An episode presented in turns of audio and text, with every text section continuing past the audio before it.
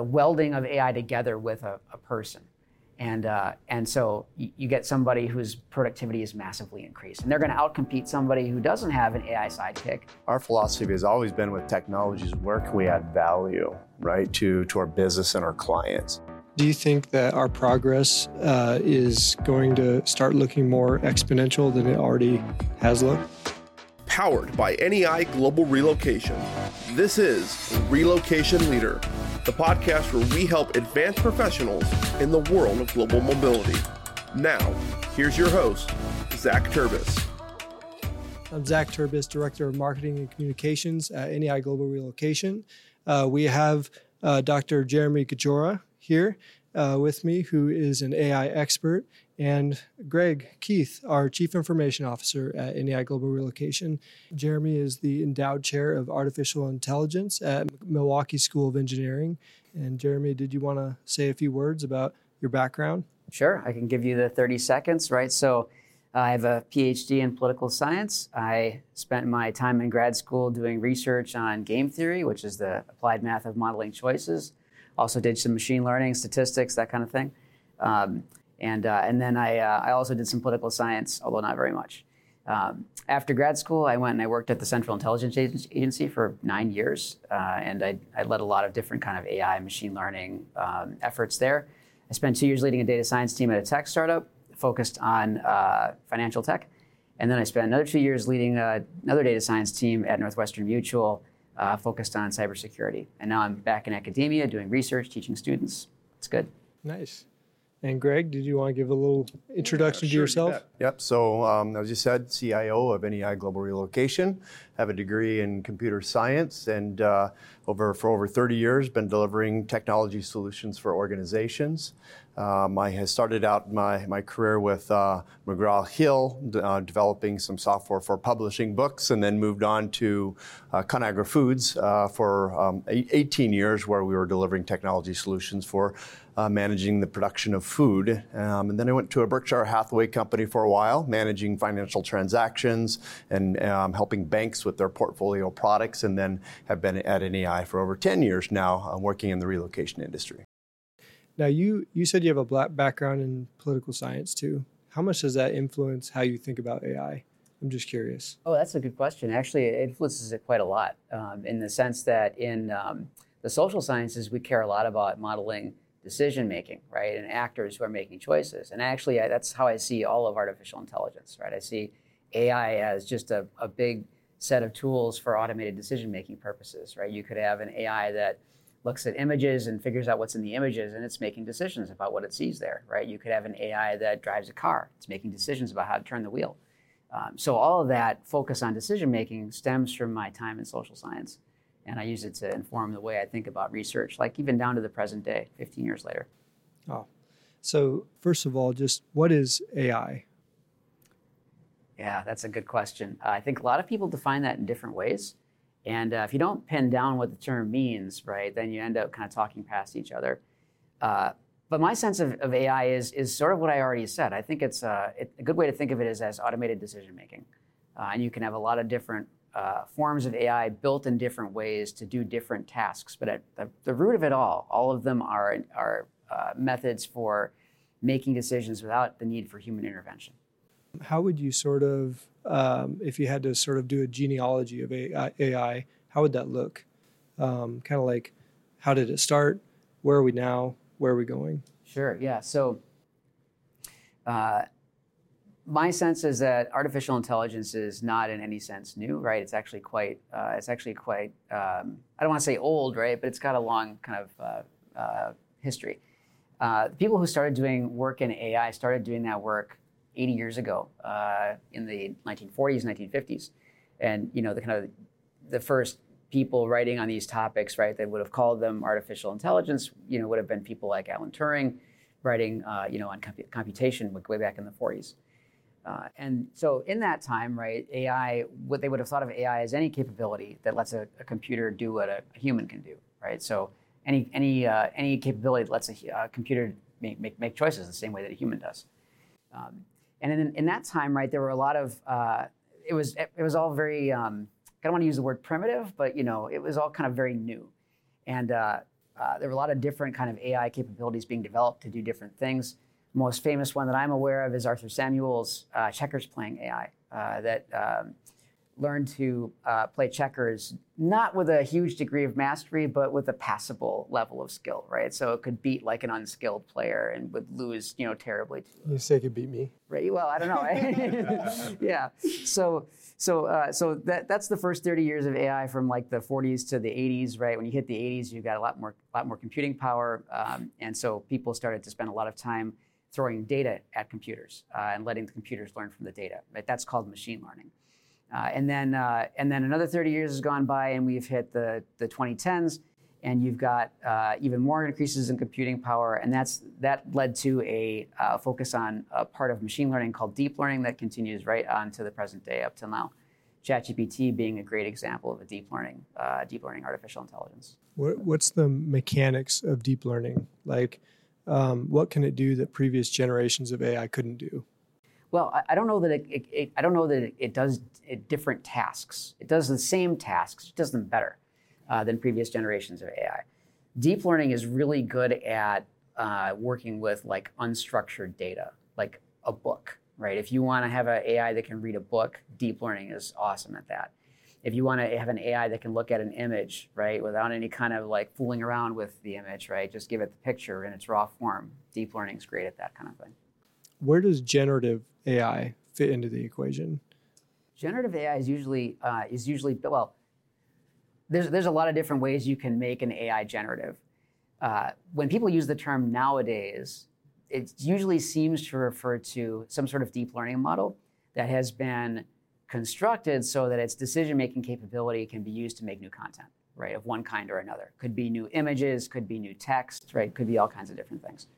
Uh, so generative AI is is also not new, right? But in its kind of latest form, it's like the it's sort of the logical uh, next step in the use of deep learning.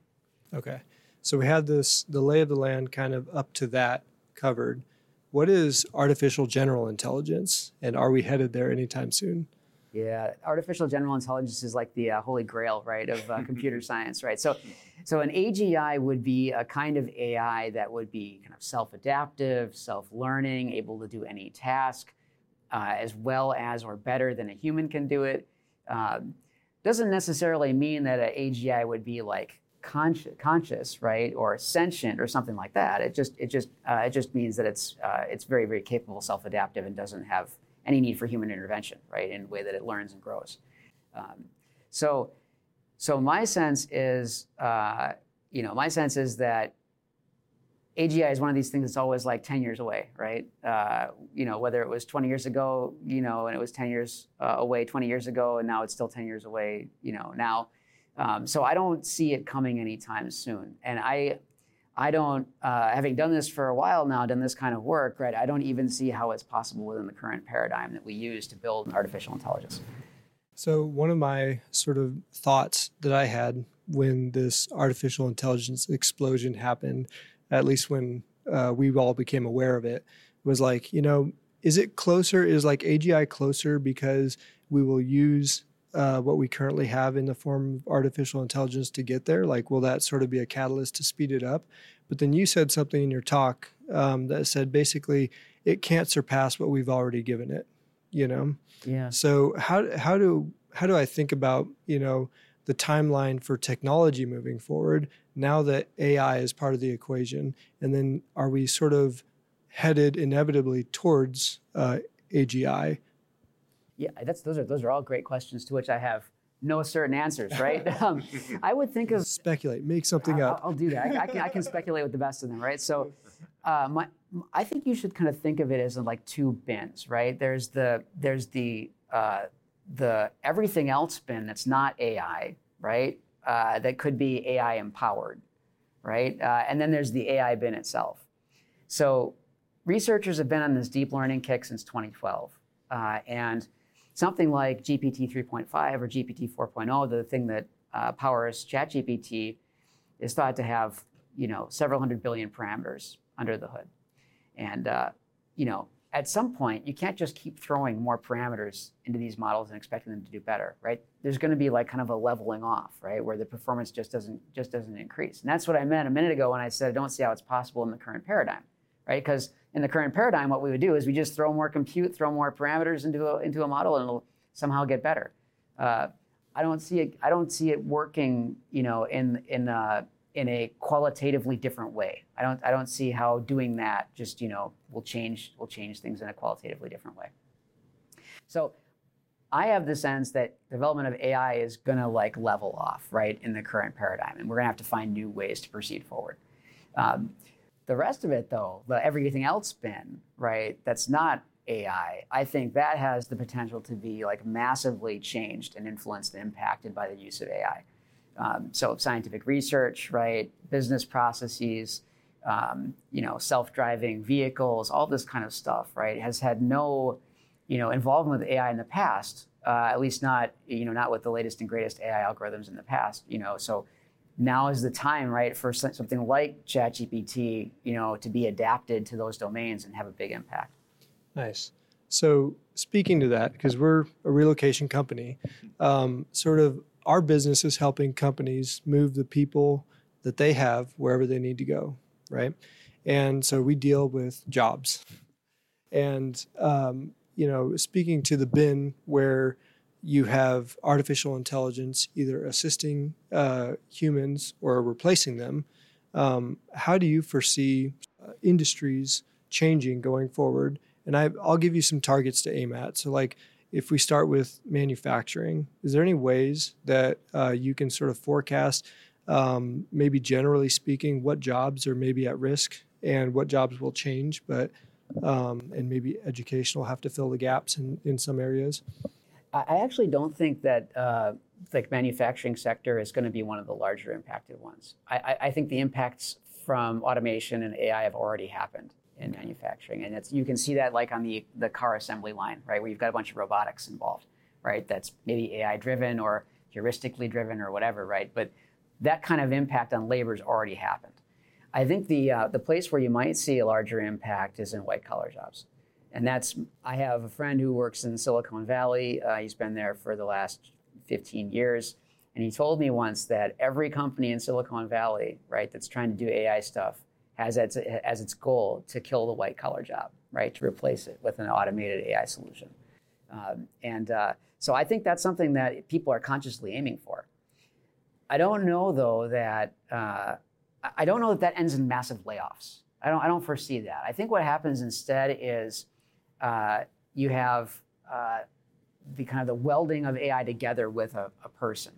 And, uh, and so you, you, get somebody whose productivity is massively increased. And they're going to outcompete somebody who doesn't have an AI sidekick, right? But, uh, but I don't think that leads to massive layoff. I think, I think what happens is because the workforce gets more competitive or more productive, right, uh, that um, you will have less hiring over time rather than a bunch of folks losing their jobs right? So it would be like a, an impact on like job growth you know in, in, in kind of white collar sectors rather than a bunch of people losing their jobs. That's my sense of how it's going to impact things.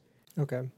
So um, what happens you know i've heard a lot of things around ai and like medical like doctors helping diagnose things.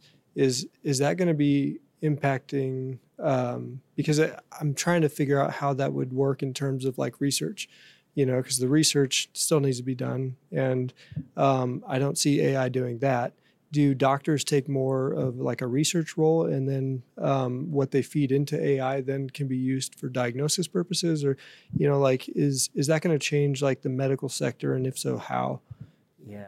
Those are more great, more great questions. I'll tell you, I have a, a I have a, uh, a growing partnership with the Medical College of Wisconsin right now on kind of exactly the kind of project you described, where we have a bunch of uh, information, right, about uh, patient histories that's been like de-identified, right, anonymized, and we want to use some sort of machine learning algorithm or artificial intelligence uh, method to create diagnoses, right, based on that data, so that a doctor, right, or a med student, right, or a resident or an intern or somebody standing at a patient's bedside doesn't have to keep in memory a hundred different physical signs of something, right? They can, you know, kind of offload some of that work because that's just beyond the ability of anybody to do, right, effectively.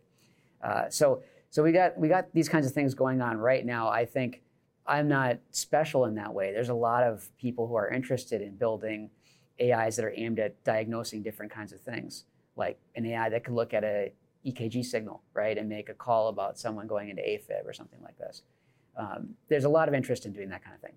At the same time, if you if you if you ask people, right, you know, do you want AI involved in your medical, right, uh, you know, your medical life, right? Like 86% of people say no. So, so I think there's some. Uh, uh, yeah, I mean, I, I, I, yeah. So I, uh, no, it wasn't AI, right? But uh, I think I think it's it's one of those things where there's some real hurdles to overcome, right? Uh, in terms of trust, uh, in terms of um, you know, in terms of efficacy, uh, because these these kind of these diag- these diagnoses, right, are difficult to to do for a professional, right, doctor, and we all we can do with AI is encode what a doctor already knows how to do, right? So. Um, so we're going to have to get better data. You know, that's going to require kind of more conscious data collection by medical professionals. It, it's a, there's a lot of work to be done, but I do think people are aiming in that direction. Mm-hmm. And I'm just kind of thinking out loud right here. When you have a doctor sort of working with AI, so that it remembers all those things, it gives you what it thinks uh, could be, and you're sort of a check and balance on the AI. And, and earlier you said for complex issues, you better be an expert yourself. Right. You know, if if you're going to be working with AI. So, you know, just thinking about that, it's not like not like it would replace doctors, but it would make them more uh, proficient. Yeah. yeah. Effective. It would make them more effective. I will say though that that specific comment was for ChatGPT. Okay. ChatGPT yeah. does not have a good sense of like truth, mm-hmm. right, or correctness. That's just not what it's designed to do it's designed to have conversations, right? Uh, it has made so many things up on me. Right? Yeah, no, 100%, right? It's very entertaining. So there, there are other AI uh, machine learning algorithms, right, that do try to build in a sense of truth and correctness, right, in the way that they're constructed. And I think those would be the kind of things you'd want to draw on for like medical diagnoses and things like that. You said something to the effect of, um, well, there, there are ways that you can use AI that uh, are beneficial for businesses and then there's ways that you shouldn't use AI. So you said like don't don't AI everything. Yeah, right? I mean, wh- what I would say there is, you know, you you, uh, you, you don't want to start by saying, you know, what should we use AI for? You should start with a problem, right? Start with a well-defined problem. This is annoying me. I hate this, right? This process takes 15 days out of every month. You know, uh, you know, I, I don't like this. I need to fix it, right? Start with a problem just like you would any, with anything else, right? AI is not special in that way. Start with a problem. And then you know you can figure out what kind of resources you throw against the problem. Maybe one of those resources is AI. Uh, and so, th- I mean, that's what I would say. Like, is you don't want to, you know, you don't want to, you don't want to like, like you said, right? You don't want to think, oh, how can I AI today, right? You want to think about here's a problem that's annoying, right? And what's what's in my toolkit to solve that problem? Oh, AI is one of those things. Let me deploy that against this. I think that's the way to go about it, right? And, and then the other thing you want to do is make sure that all the relevant people are in the conversation right from the beginning, so nobody gets surprised right? Like you may think you have an idea about how to solve this problem, but you sit over here on this team and this other team actually owns that problem and they don't want anything to do with what you've you know what you've come up with. That's not a recipe for success, right? Even if you've got the best artificial intelligence machine learning solution in the world, right? That's not going to be a recipe for success. So you want to make sure that you're doing everything in a consensual fashion, bringing folks along. And that's the that's the only way to make it successful in a business context, I think. I'm thinking I heard you also say something to the effect of um, there doesn't have to be sort of like proprietary security concerns uh, inherently in uh, like long, la- long language models, right? Yeah. So I think there's um, there's there's a couple ways to run big AI models, right? You can run them in an online sense where they're constantly learning from the data that you're supplying to them as you use them. Or you could run them in like an offline sense where they've been trained, constructed, they're fixed closed systems. You bring them in, you use them, and they don't change, right? They don't learn from you. They're not doing anything with your information. Um, so, you know, I think large language models can be run in either way, right? So, so ChatGPT runs in a, a largely offline sense. Uh, at least that's my, my, my understanding of it, right? My speculative understanding of it, given that's a proprietary system, right? It, it runs in a largely offline sense that's periodically updated, um, kind of with pretty low frequency, like every few months or something like this. They periodically update it. And what that means is that it's not constructed so that when you're giving it prompts, it's like immediately grabbing those prompts, putting them in its memory, and keeping them forever, right? That's not really what it's doing. OpenAI might decide to do that, right? But that's a policy choice. Mm-hmm. It's not like intrinsic to the way the model has to be constructed and, and run. Um, so I think whenever you, you're using those models that are kind of offline, right, that are already built, you know, that are closed and they're not kind of learning from you, uh, you should be able to use them in a way that's like safe that doesn't involve compromising right proprietary or confidential information and coding it in the model right and letting it out right accidentally from the walls right of your mm. business. Um, it's those online capabilities you want to worry more about because online models are very definitely taking your information and encoding it in some way in their memory right and and then you can lose control of it right and it can go outside of where you want it to be and yeah. Yeah. So greg i'm curious, um, what what has been your philosophy uh, thinking about AI and how we're integrating it into our business? Um, where do you where did you start and explain your approach? Yeah, I mean it's a really good question because a lot of what Jer- Jeremy's talking about is really trying to find a, a value and a use uh, of AI within your organization. So our our philosophy has always been with technologies where can we add value right, to, to our business and our clients. We don't want to just pay for technology because it's, it's the right, you know, it's something that we want to do to be competitive. It's, it's adding value. So the way, that's how we approach all of our technology, whether it be automation technology, or as we look at ways to further leverage AI, for example. And we have some very small uh, use cases of AI that we're using today. Um, nothing to the scale that you're describing, but, but what it demonstrates is our, uh, that our, with, with our strategy and our approach, we understand the value. It's an opportunity to improve our business. So, for example, the problem for us is answering questions when our clients ask us a question, right? So, we have an entire team of operations uh, team members that take calls, take emails, answer the same questions over and over and over again. What a great opportunity to solve that problem, right? So, if we can come up with a solution, whether it be on our, our Global Gateway portal or in our back office systems that can go look up that answer within seconds, right? So whether it be a question about our relocating transferees, what when is my pack load date? You know, when when of the when of the drivers going to show up to do this for me, right? So now it probably takes most of a uh, 15 minutes. Somebody has to call up, talk to our talk to our operations team. Um, they look it up in our system. We answer the question, right? Or can I just use chat AI to say, answer this question for me, right? So to do that, we, we would definitely have to secure that information, right? It would have to be an offline model to, to, to, to um, uh, ensure the security of our, our clients' uh, information, right? We would teach it everything about our clients' relocation program, the relocation packages, um, everything that we would need to accurately answer those questions, right? We can't use a public, like ChatGPT, solution because the, the the answers are just not accurate for what we do, you know, in, in moving people around around the globe. So what we would also be looking at is how can we integrate that solution with our back office system. Um, a lot of our questions are very specific about a, a, an employee that we, we are relocating, right? So we need to be able to have that that chat in, um, exchange be in a way that provides accurate answers, right? So a lot of it is discovery for us. Um, we have been resisting the pressure from from different angles to say just do whatever you can in, in AI, right? And we're saying where can we add the value? So that's where we're starting with. Yeah, it has to serve a business need. Right. Right. Yeah. yeah. And, um, and, and I just want to add a little bit more to that because I think, Jeremy, you, you made a really good point, which is what are the what are the benefits of AI, right? Well, one of them can be efficiencies in your back office, right? So I've been talking about how we can offload those those Q and A's from our operations team, right? Then then what we do, and we we bundle a, a lot of our automation technologies to, to kind of take that mundane work away from our, our workers, right? So that way we free them up to do more value added work. Um, but the other great benefit is it improves job satisfaction for any IT team members. So we're looking at a lot of ways to do that. Yes. Um, Jeremy, I have a few questions for you that I hope I'm, i was like really crossing my fingers, hoping that your political science background and your AI capabilities could tell me the answers to some of these questions. I I really want to know sort of how how could AI influence the relationships that countries have with one another in the future because those relationships um, a lot of the times lead to business and, and growth and peace, you know.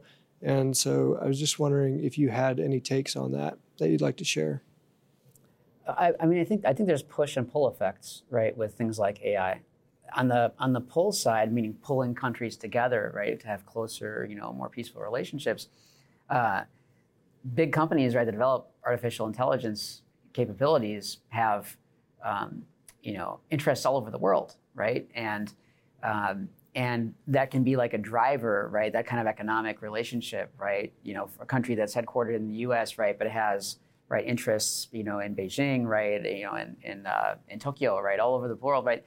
That company is going to have a strong interest in making sure that there are specific happy relationships between the the relevant you know countries involved, um, and uh, and I think in that way, right. Uh, the, the, companies that uh, build AI capabilities can be a driver for you know for, uh, for good relationships between countries. Um, so there's the pull effect, right, or potential pull effect. Um, I also think that uh, AI, uh, AI may be a good way for people from different backgrounds to understand each other, right? Uh, you can go and ask ChatGPT, what about this interesting culture that I don't know anything about right now? Can I learn about it, right? It might be an avenue for, you know, learning stuff, right, that you don't already know with all those caveats before about ChatGPT's like you know kind of loose relationship with the truth, right? Mm-hmm. Um, on the on the push side, right? I think there's also potentially maybe a lot of uh, competition for control, right, of something like AI, something that's as powerful, you know, and potentially impactful as AI is. Uh, and I could certainly imagine that different countries adopt different standards of governance uh, with uh, with respect to AI. Right, the last thing anybody wants is for some some other country with loose controls over scientific research to accidentally build an AGI that turns into HAL 9000, right, uh, and kills a bunch of people, right? That's the last thing they want to have happen, right? So I could imagine that there will be disagreement and conflict, right, about regulation, right, and governance, right, in the same way that there is about climate change. What's the first step there where that's concerned? Because it seems like me with when you get multiple countries involved, all serving different interests, you know, um, it, a lot of those uh, regulations are voluntary. You know, they're they're agreed to. Um, it's almost like a least common denominator effect. So, what would be the first step uh, with regards to regulations in AI that everyone could possibly agree to? I mean, I think the first step would have to be the need to agree that it should be regulated, right? Uh, that that, it, that it's uh, that it's an important important capability to have some oversight on. Um, and we've in, in the history of humanity, right, we've done that before, right? We decided, you know, after the First World War, we're not going to use chemical weapons, right? We decided after World War II, we're not going to use nuclear weapons for the most part, right? So we've done that before, right, with, you know, really big, powerful capabilities. Um, but I think the first step is, is a realization, you know, that, uh, that this needs to be controlled and regulated. And with the other two examples I just gave you, right, the governments involved had in your face data, right, about exactly how horrific these things were, right? We don't have that with AI yet. So, uh, so my hope is that we can come to that kind of realization that for the need for regulation, right, before something horrific happens, right, and uh, and you know and um, and be anticipatory, right, rather than reactive. If you were basically advising a panel of countries on, you know, say they have all sat down, they agree that AI should be regulated, what would be the next step after that in your like how would you advise them over the course of the next 30 years to steward AI in a fashion that would lead to flourishing and peace rather than you know what you just described yeah uh, let's avoid that one right, right. so I, I, mean i think i think the um, the first things that you're going to have to do whether it's a, a, U.S. state government, right, interested in regulating AI, or the federal government here in the U.S., or an you know international commission of different countries, you have to start answering some hard questions, right? What is AI, right? The very first one you asked, right? What is AI? What's behind the regulation boundary and what's not? You know, and then I think you have to start thinking about, you know, which groups, right, do we want to worry about? Do we want to worry about a scientific research lab at a university, right, that has NSF funding?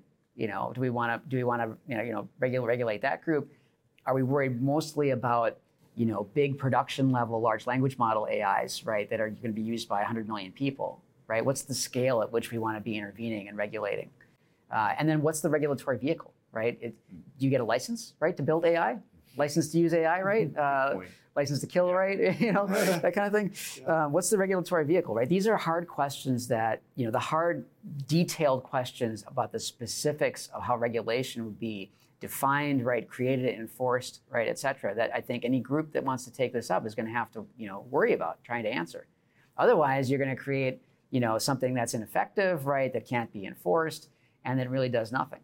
Um, that's it's way better to talk about it now while we're in our infancy sure. than to try and deal with it we're on the when we're on the cusp of doing something we shouldn't do. 100%. Yeah. How will you will humans use AI and uh, in the future that might influence maybe where they live, what they do, and who they associate with, maybe um, you know how just how they live their life. Like how are they going to think about those things um, in a way that might be different than uh, what we've experienced in the last hundred years? I, I, I think that you know this is actually a uh, you know an interesting interesting question for um, mobility relocation right company right where people are going to live and, and how they're going to how they're going to kind of reach their professional you know uh, professional work environments I, I have the sense that ai may create like larger spheres right in which people can kind of live right and still work like within the sphere right so you saw this with covid right for example um, where uh, where people you know all of a sudden they have to commute anymore, right? So there's much less need for them to be you know close to their location, right, close to their business location. Uh, so you could imagine something like a self-driving car, like in the movie Minority Report. They had all those self-driving cars from way back in the you know early 2000s. So I, I, I don't mind living in the exurbs of Washington D.C. Right, if I've got a self-driving car that can take me down 66, right? It's your reading time. Yeah, right. Exactly. It's my reading time. It's my relaxing time. It's when my kids don't bother me. Right. Um, if you know, and, and I think that's you know that's maybe one of the futures, right, or one of the potential effects of AI is to kind of broaden the the you know the area over which someone can kind of exist, right, but still be connected, right, you know, within. Yeah, that's that's my sense of it anyway. Can you envision a future where generative AI, or not generative AI, um, artificial general intelligence and Neuralink exist in the same sphere, and what does that look like? Well, I guess it would look like you having an AI sidekick implanted in your brain, right? Is it a sidekick or a control? yeah, I mean, well, that's what Yeah. you got to really worry about, right? Yeah. Be be very careful to avoid the uh, the second right outcome there. So the, the reason I asked that question is, you know, uh, it seems to me like we're headed towards um, artificial general intelligence at some point in the future. Like it just seems like it's so many people's goals. We've gotten this far, um, and if if it's in the crosshairs of so many people, I imagine we'll probably figure it out someday, right? And then you also have like with Elon Musk and Neuralink, uh, a desire to basically integrate um, the technological capacity that we have accumulated thus far into us and make us make it part of each other. But then I, I foresee sort of those as uh, almost like playing chicken with each other, and I don't know if they're going to budge. You know? I think that I mean I think those are very complementary things, right? Yeah. Okay. They can be. Yeah, they, they can be a very complementary thing, right? You know, it, it's in some sense the, the idea of Neuralink, you know, outside of something like giving you know a paraplegic the ability to walk again, right? The idea of Neuralink is not really. I don't think it's qualitatively different than like me having my phone with an AGI on my phone, Okay. right? It's just a delivery vehicle, you know, in some sense, and that's as close as it gets, right, to being, you know, you know, with you all the time, right? But it's just a delivery vehicle um, you know, where I can ChatGPT's API at OpenAI.com or .org, right, is just a delivery vehicle as well, right? And, and they're not they're not different from each other in a qualitative sense. They're just different in the, in that you know ChatGPT's API is not always with you right now. Whereas if you had an AI, you know, on a Neuralink embedded in your head, right, it would be. hmm Um, so I, I view them as, as complementary, right, in the sense that uh, uh, implant strategy like that would would just really make AI more available to you than it you know than it is right now. Do you think that our progress uh, is going to start looking more exponential than it already has looked? No, actually, I I, uh, I think I, I think I said this earlier, right? I think that I, I think that our progress in the current AI paradigm is going to taper off. I think that's what's going to happen. The current paradigm being deep learning, um, being training AIs using things like loss functions and lots of compute cycles and data. Um, I think I think that's going to taper off. Um, I think there's going to have to be some kind of shift, right, from what we currently do to some other strategy for building these things, right, if you want to see exponential growth. You can check back in in five years and see if I. Okay. Yep. We'll mark that one down. Check it out. exactly. well, you've certainly given us a lot to think about, and I want to thank you so much for taking this time uh, to get together with us and, and uh, let us pick your brain. So, yeah. Thanks, Jeremy. My pleasure. Been great. Yep. This has been Relocation Leader, the podcast where we help professionals advance in the world of global mobility. Find our episodes and the video version in the podcast show notes, and listen wherever you listen to podcasts. Until next time.